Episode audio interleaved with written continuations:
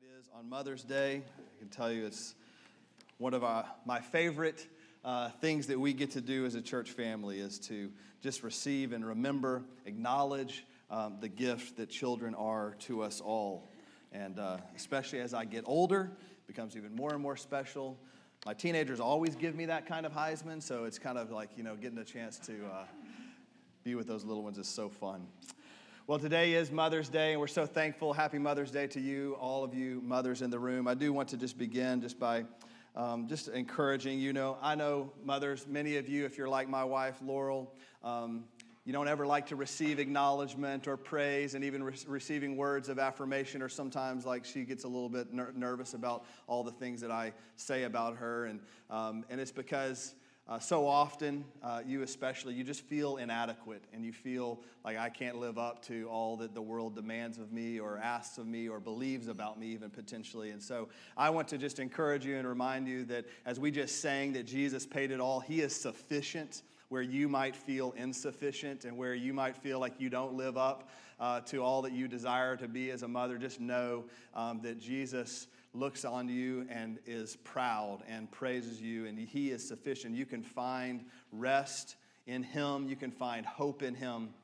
I also know that many of you, like me, are missing your moms today, and so this day has a bit of a, a day of sadness to it. There's, um, and, and it, you know, isn't it interesting that um, the brokenness of the world it shows up in so many different ways, and the hardships of life show up in so many different ways. And so, even a day that we set aside as a day to celebrate and honor it can become, in the broken things of the world, a hard day for many.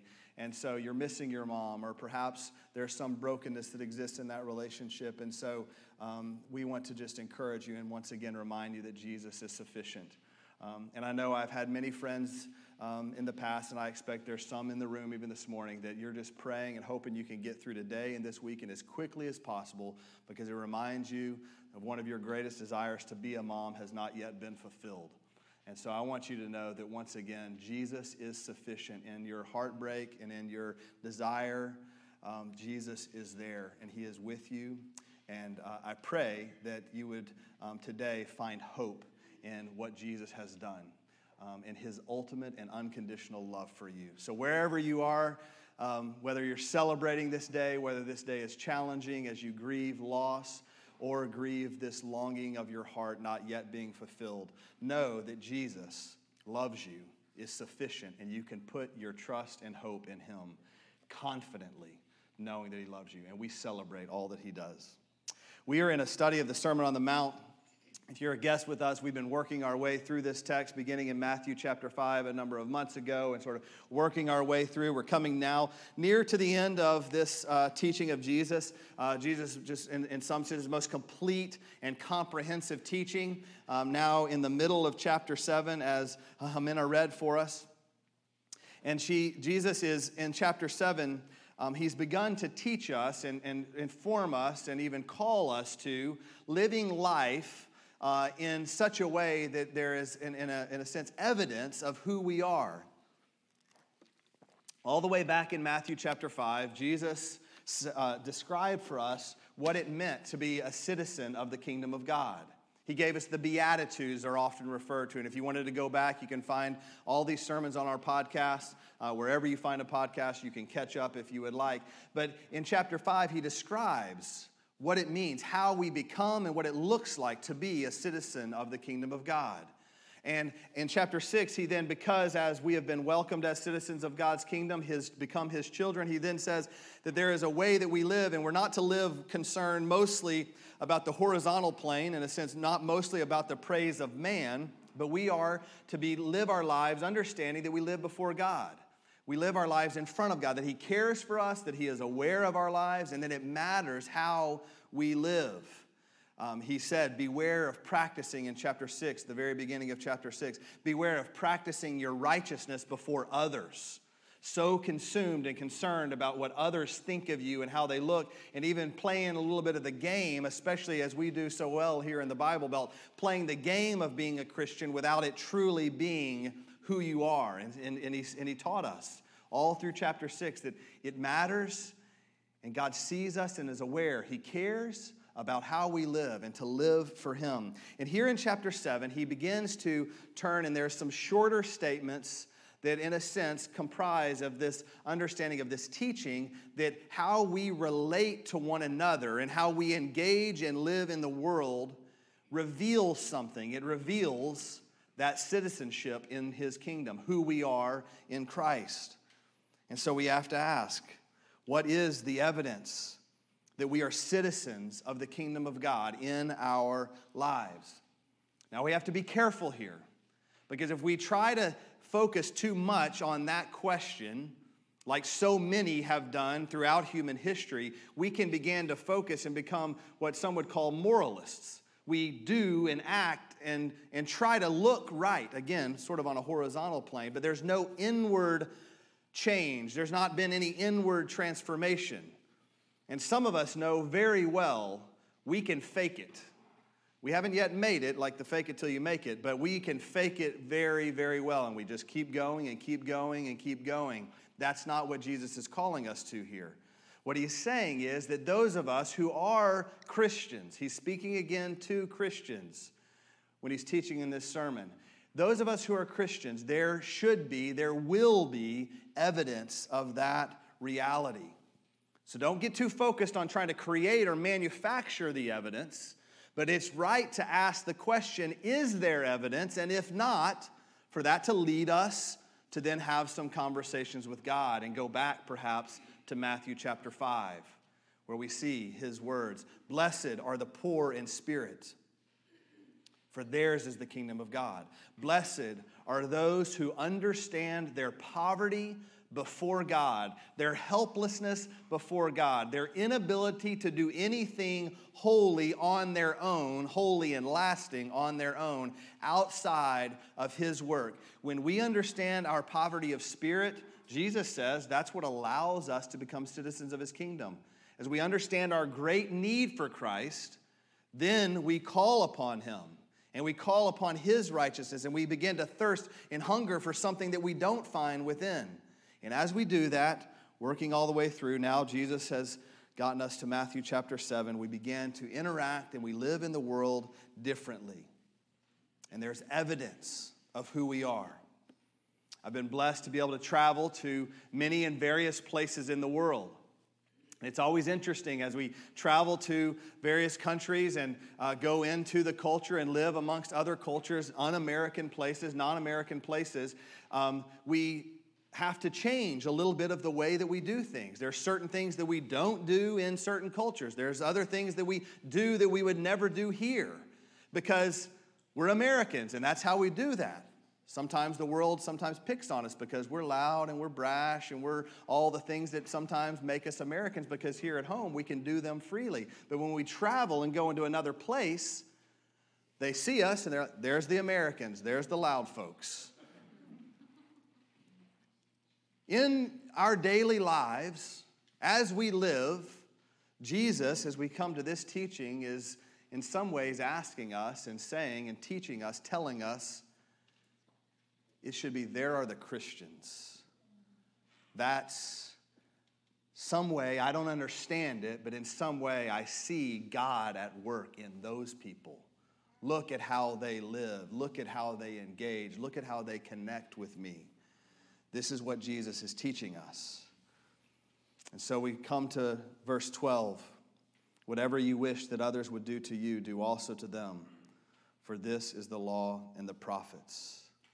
Jesus has been teaching us in chapter 7 there's tangible, visible evidence that we are citizens of God's kingdom, not of this world.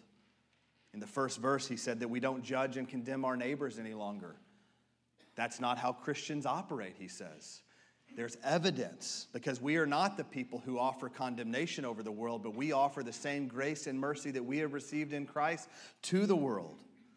We're a people who knock, ask, knock, and seek the Lord in prayer understanding that we have heavenly fathers that give to us and bless us, and if we have, or excuse me, earthly fathers that take care of us and bless us, and if we have earthly fathers who are broken, sinful people that do that, then we surely are heavenly Father. How much more? And so we are faithful and eager prayer warriors.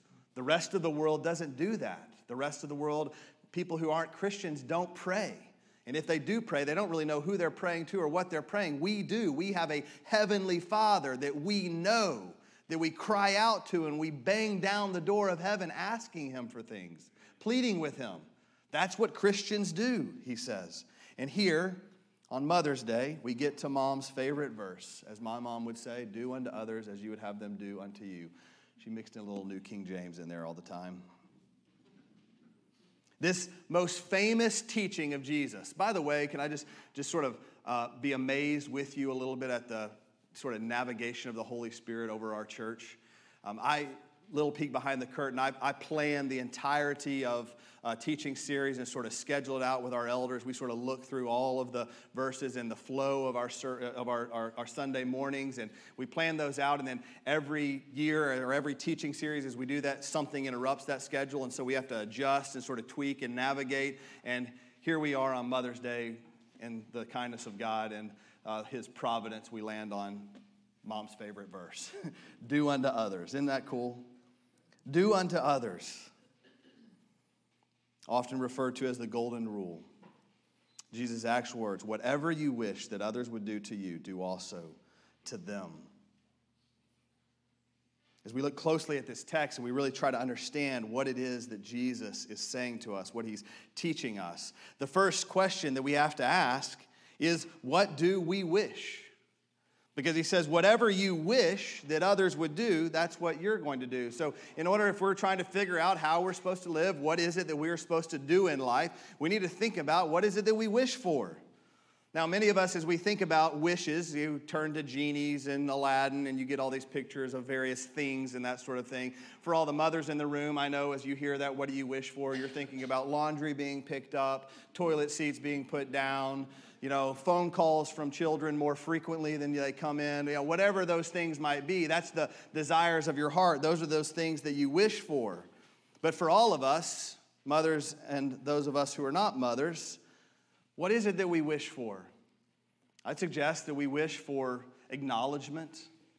We want to be recognized for the effort that we put forward. We want to be sort of seen and, and, and cared for. We want to be encouraged in life as we deal with the hard things of life. We want someone, something to come alongside us and to encourage us. We want to, re- we want to receive blessing. We just want somebody to say, I, I care about you. I, I see what you're doing and I know what you're doing and I bless you for it. The effort that we put forth, all of those things. We want to just maybe just get a hug, just receive some just physical affirmation of God's love for us. In a world that so often just tells us no and the door slams, we want to just hear yes and be welcomed in.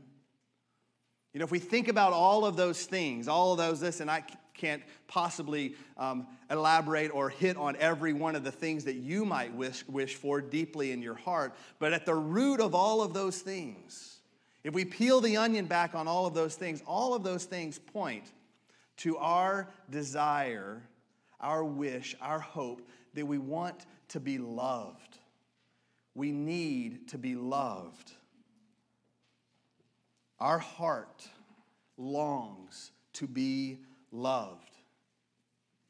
One of the greatest things, and perhaps the greatest thing that I could say about my mom, was that I knew unconditionally how much she loved me. And I knew that she would tell me how much she loved me all the time, to the point that I'd get annoyed by it, and now how I would long to hear it again. But I knew in my soul that she loved me better than any other human being that I've ever have met in my life. I knew that. And it, it satisfied something in my soul. There's a longing that we all have to know that we are loved, to hear that, and to feel it.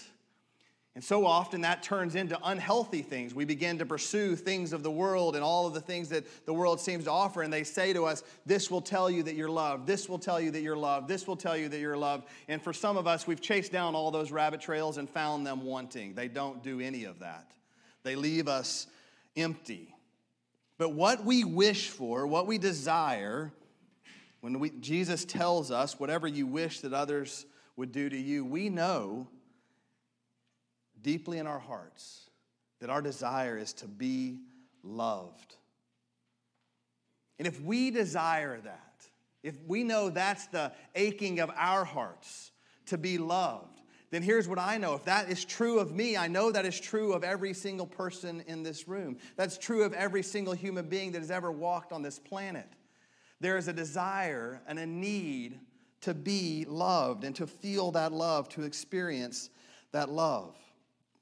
And so, Jesus, when he tells us that whatever you wish that others would do to you, we can understand what he is getting to here is love. The wish and the desire of our hearts is to be loved. And so, as citizens of his kingdom, as people who have been called sons and daughters of God, who have been welcomed into his kingdom, we now have to keep that in mind. And that's why the next word that is very important there is others. So, whatever you wish that others would do to you, do also to them. We know that we wish, our desire, or the deepest longing of our hearts is to be loved and to know that we are loved. And so, as we understand that, we then have to take the eyes off of ourselves and stop looking inwardly, and we have to start looking outward. This is a day and an age of me. I don't have to tell you that. I won't spend much time giving you evidence of that. All you have to do is just go through life. This afternoon, immediately leaving this room, perhaps as soon as you enter the parking lot, all of you are going to now do it better. You're going to figure out how much this is about a me culture because I'm getting out of here faster than everybody else. And we walk through life constantly worried about me, getting mine, being served, achieving whatever I want. The I and the me of the culture, and it just, it's, it's a part of who it's become, a part of who we are. Well, Jesus is saying that if we're going to live as He has called us to live, that we have to put others above self. This is one of the greatest struggles of our day. To stop thinking so much about ourselves, to take our eyes off of our desires, and to look at the interests of others, to consider the needs of others to not focus so much of our attention on ourselves, but to focus on the needs of others. Are we aware? Do we live our lives aware of others' needs? Why do we honor mothers?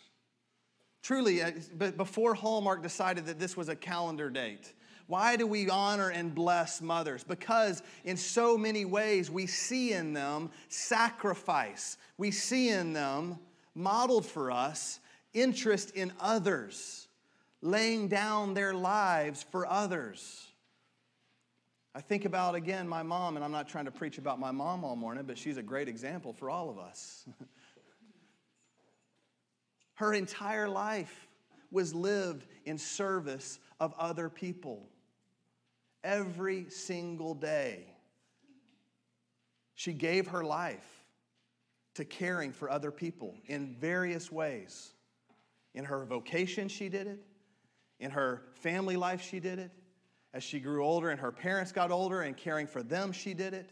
And caring for her husband, she did it. And caring for me as her son and all, all of her children and grandchildren and etc. She did it. It was constantly, it was never about her.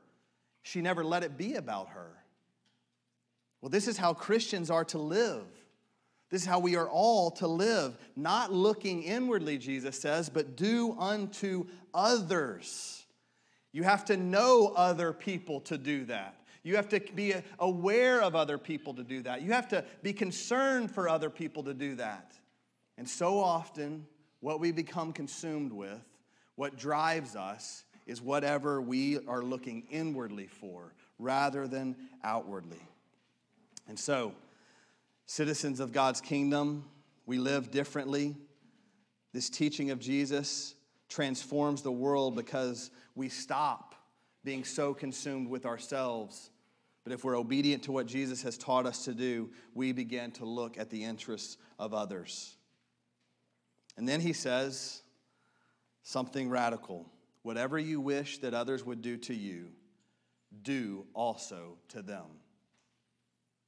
Nike stole it from Jesus. Just do it. Stop talking about it. Stop thinking about it.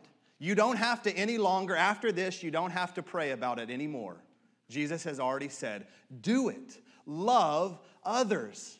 The deep desire of your heart is the same desire that other people have. They want to know that they are loved unconditionally in Christ. They want to know that God is aware of them and cares for them. They might not be able to articulate it that way. They won't say it using that language, but if you look and you analyze and you just just just get to know your friends, your neighbors, your coworkers, all of those people, the people that we're gathered together with here this morning, we can know about one another. We desire to know that we are loved ultimately by God, and God has sent us, has called us to be a people who reflect that love, who demonstrate that love. That's why this teaching, I think moms love it so much because it's so simple.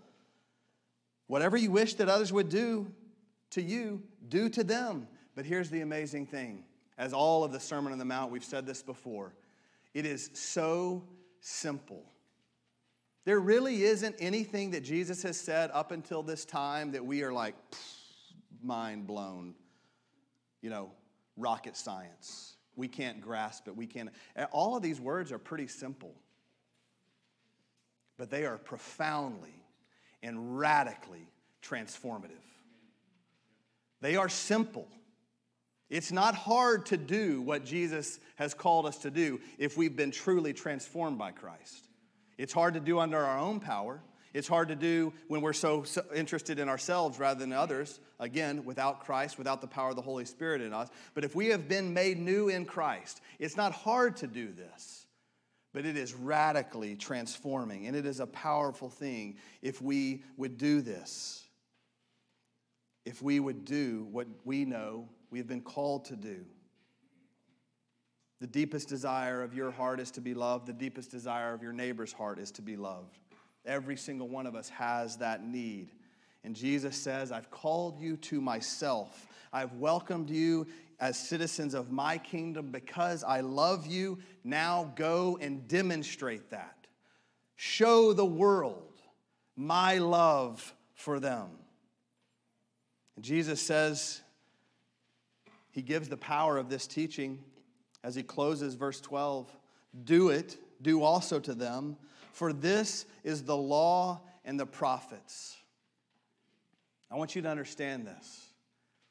Every single thing that the people who were hearing Jesus preach this sermon for the first time, every single thing they knew about God, Jesus is saying, everything I've ever said, everything God has ever said to you, all of the law, the Old Testament, and the prophets combined, every single thing you know about who I am is summed up in this that you would love others the way I've loved you. That's amazing. You want to know what God says to do? You're asking for how I don't know God's will, I'm not sure if I should go left or if I should go right or any of those things. God is saying to us all, Jesus is teaching us just love.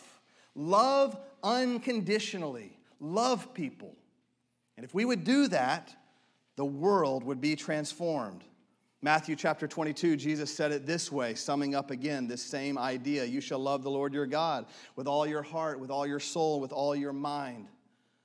This is the great and first commandment. And the second is this You shall love your neighbor as yourself. Here again, he says it. On these two commandments, depend the law and the prophets. Everything I've said before, everything God has revealed to us about himself hangs on that verse that you would love God and you would love others.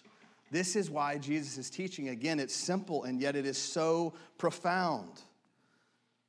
As we read the Bible and we hear the story, God creates the world, sin enters the world, brokenness comes in. God's creation, his perfect plan seems to be wrecked, and yet he begins to call people to himself to redeem them, to set them apart. And out of them, they begin to point through all these various characters to this ultimate redeemer who would come. He would send his son, who would lay down his life for others in love for them, giving his life on a cross, and then three days later, showing the depth and the power of his love. He would take it back up again. All of that love God, love others.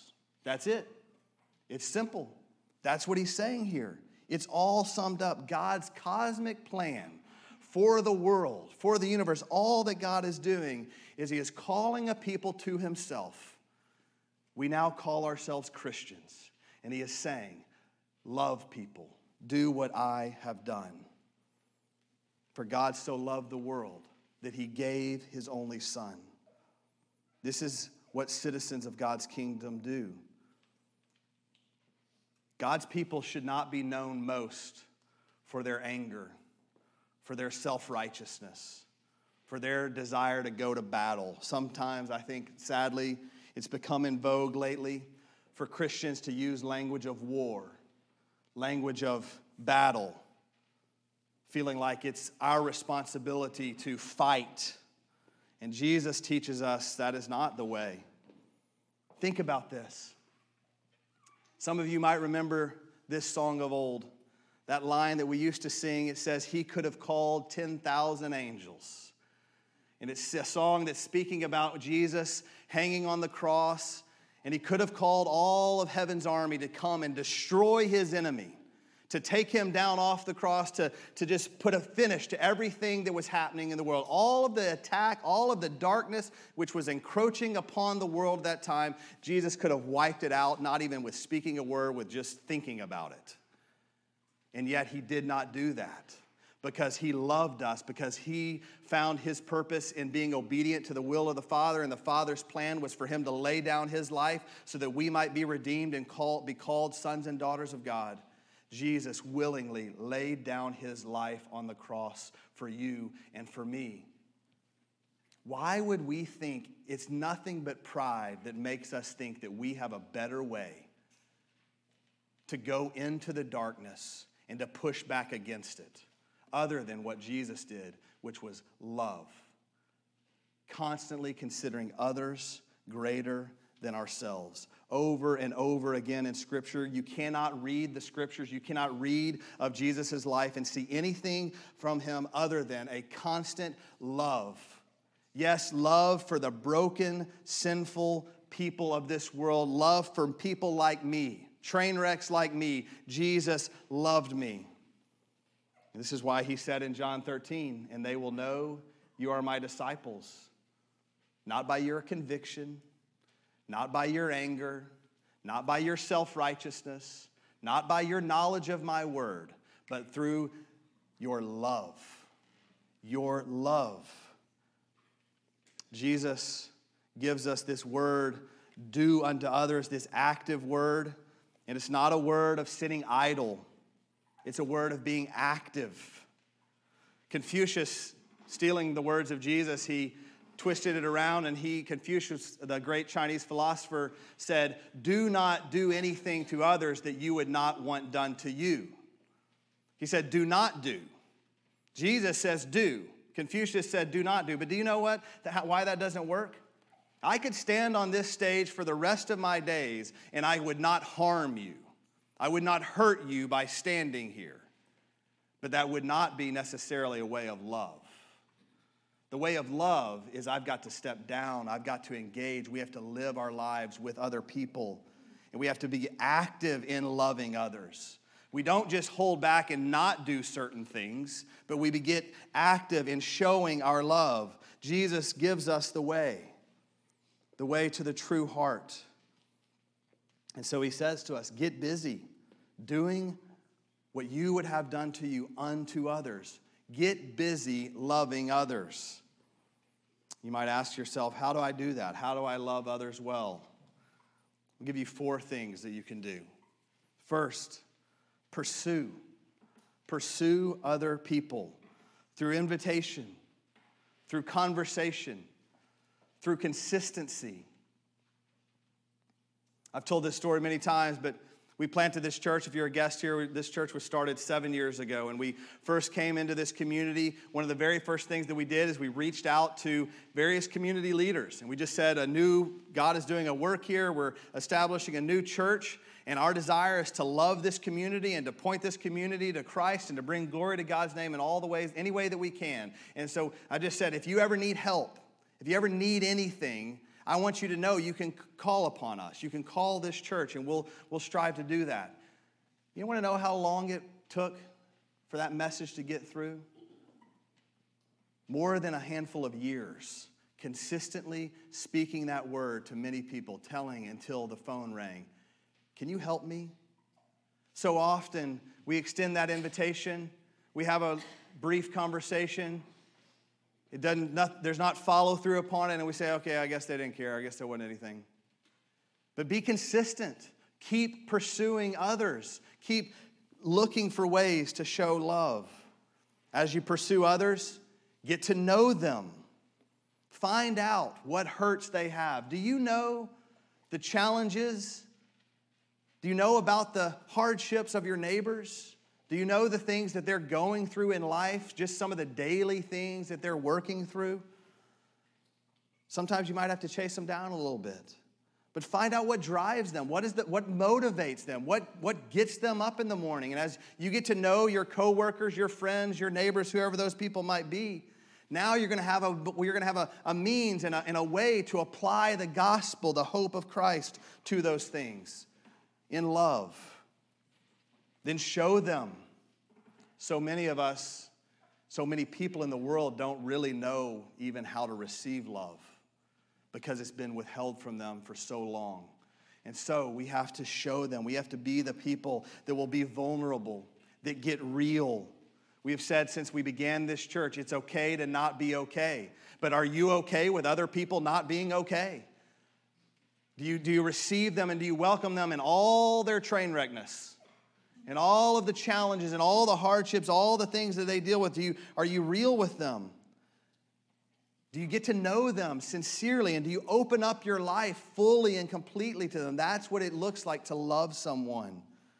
And finally, we pursue them, we know them, we show them, and then we reflect. As the psalmist would say, we magnify the Lord. We show Christ. We demonstrate his love. We point to Jesus in all that we do. Jesus loved you and he loves me unconditionally. I want you to understand that word. That means that there is no condition that you can find yourself in that you are outside of the love of God.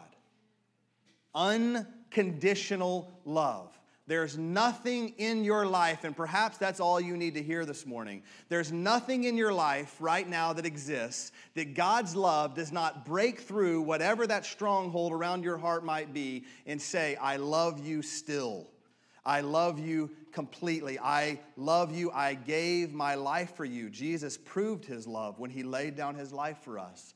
No greater love than this that a man would give his life for his brother. That verse is about Jesus before it's about the military. It's about Jesus. He gave his life for you and for me as a demonstration of his love, and that love was unconditional. And so, we, if we're going to do unto others whatever we wish that they would do to us, we also now love others unconditionally conditionally. This is the love that Jesus calls us to demonstrate. Is there evidence in our lives of our citizenship in God's kingdom? The greatest evidence that we can show the world is an unconditional love for them. In spite of when they don't love us back, in spite of when they believe or look at the world differently than we do, in spite of the pain and suffering that they bring upon us, in spite of whatever might be in that blank for you, we love because we know that's the desire of our heart. And God moves in powerful and radical and transformative ways when we are obedient to go into the world and to love as He loved us. Let us pray. Lord Jesus, we need your help to love as you have called us to. I need your help in that. That's not the natural way for me or for any of us. And so we pray that you'd send your spirit to fill us, to help us to love. Help us to see our friends, our neighbors, our family members, our coworkers, our teammates, our classmates, everyone that we encounter, help us to see them as you saw us. And to love, to love them. Help us to reflect you to this broken world, to trust you that you are doing what you intend to do in your perfect sovereign plan. You're redeeming, you're making all things new. And you've called us to be a part of that. And we thank you for that calling. We ask, help us, Lord. Help us to love as you've loved us. Let this church be a reflection of your love to the world around us in everything we do. We pray these things in Jesus' precious and mighty name. Amen. Let's stand and sing together.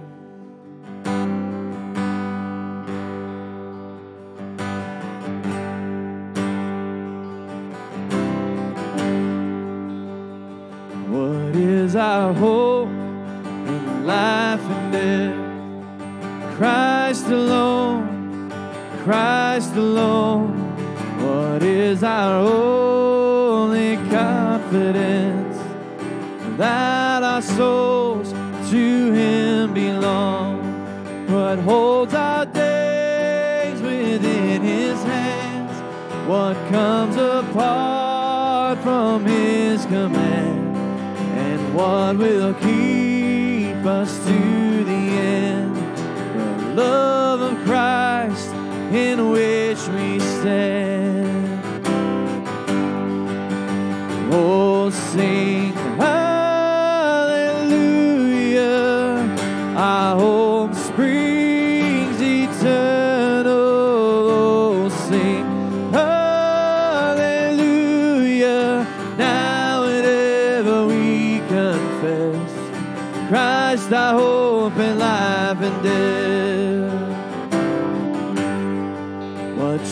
Can calm a troubled soul? God is good, God is good. Where is His grace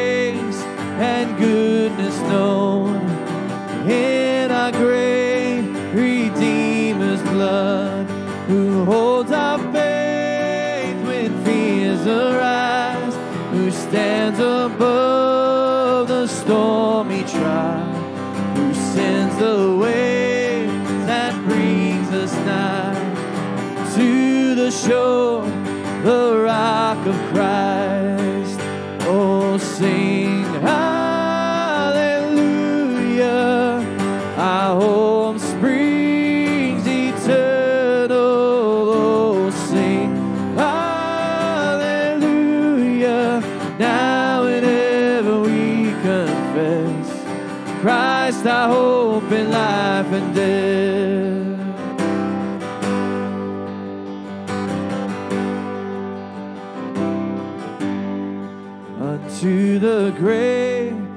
what shall we sing? Christ he lives, Christ he lives, and what reward will heaven bring? Everlasting life with him, then we will rise to meet the Lord, then sin and death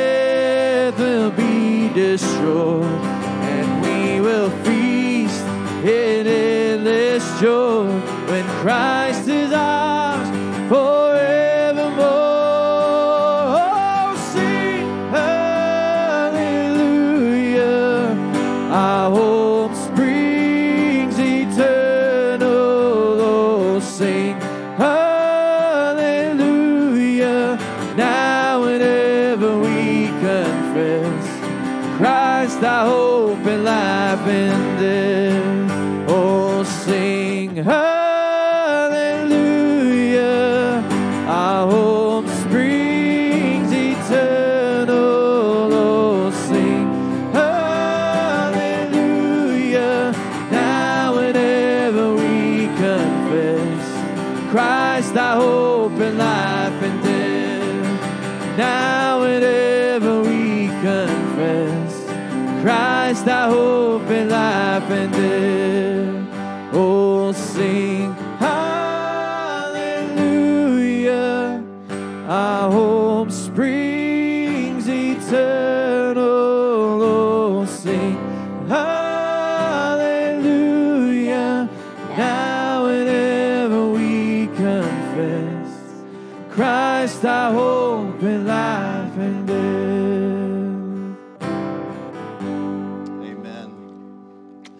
Truth that is to remember. Our only hope is in Him. This is a little bit different this morning, but I ask you to be seated just for our uh, closing um, together.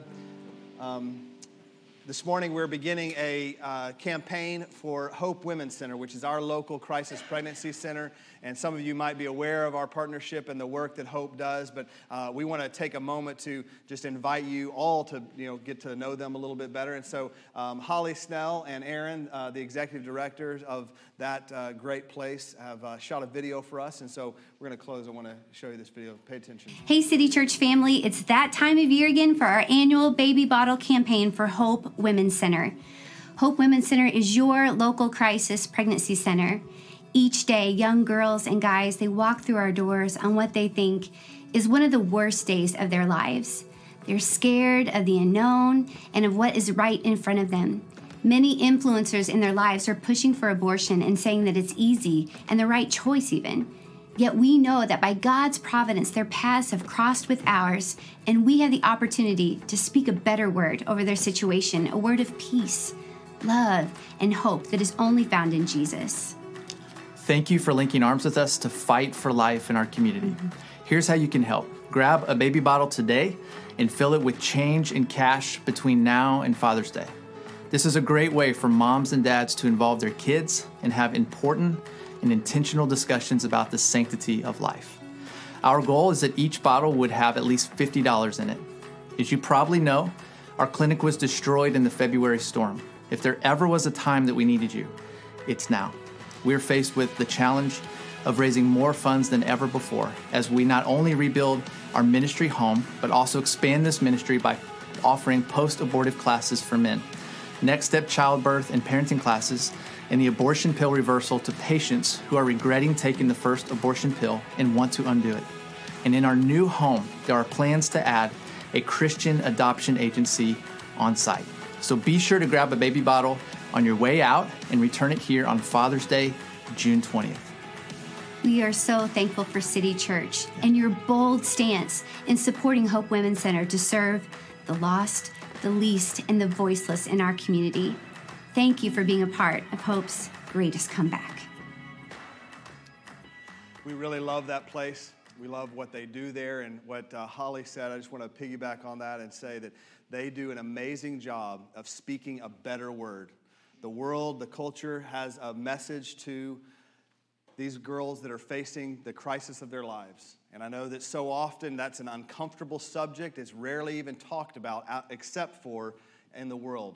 But where else besides the church and the hope of Christ, the love that we just talked about uh, for them to receive it. And I, if you haven't ever had a chance to visit Hope, you can't do that physically right now because they're in a mobile situation because of that storm. But when they reopen their doors, I want to invite you to go and visit uh, Hope Women's Center and walk in, and you will be amazed and you will just experience the love that they shower over everyone that walks through their doors, women and men alike, just covering them with prayer, with the grace of Christ, with the mercy and kindness of God. And so um, it's an amazing place. And so we're really grateful to be able to partner with them. And uh, as Aaron said, use this as an opportunity to have conversations as a family, as what God says about the sanctity and the value of every human life. Um, and so help us with that as you uh, pick up a baby bottle. Two other things about our schedule. I know many of you have been emailing me and wondering you haven't heard anything about our evening prayer uh, this evening, and you're concerned about that, and I appreciate those concerns. Um, we are not going to be gathering, unfortunately, for evening prayer this evening. It's Mother's Day, and we just understood, recognized on this calendar, you're going to be spending time with family, which is right and is great. Um, and so we're going to merge our community night and our prayer uh, evening next Sunday Sunday at 5 o'clock for a night of worship. It's going to uh, be the first night of worship that we've had here in this place. And I don't know if we've ever done a true night of worship before in the life of our church, but I want to invite you to be here. The worship team um, has been investing a lot of hours just preparing to lead us in worship. And so it's going to be a great evening at 5 o'clock next Sunday. And so that will, we're kind of merging prayer and our community. So we won't meet on for community night on the fourth Sunday either. And so be here next Sunday evening at 5 p.m., please.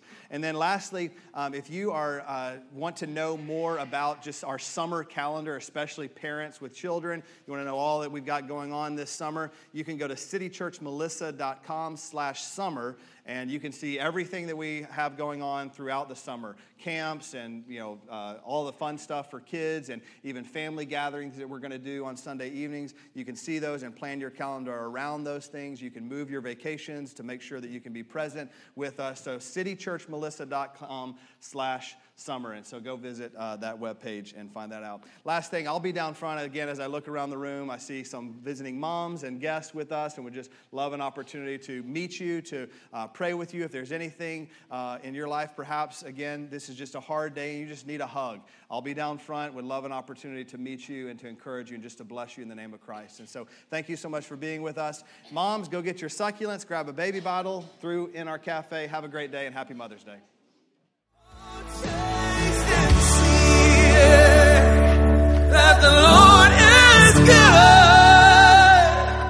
Thanks for listening to the preaching of God's Word at City Church Melissa.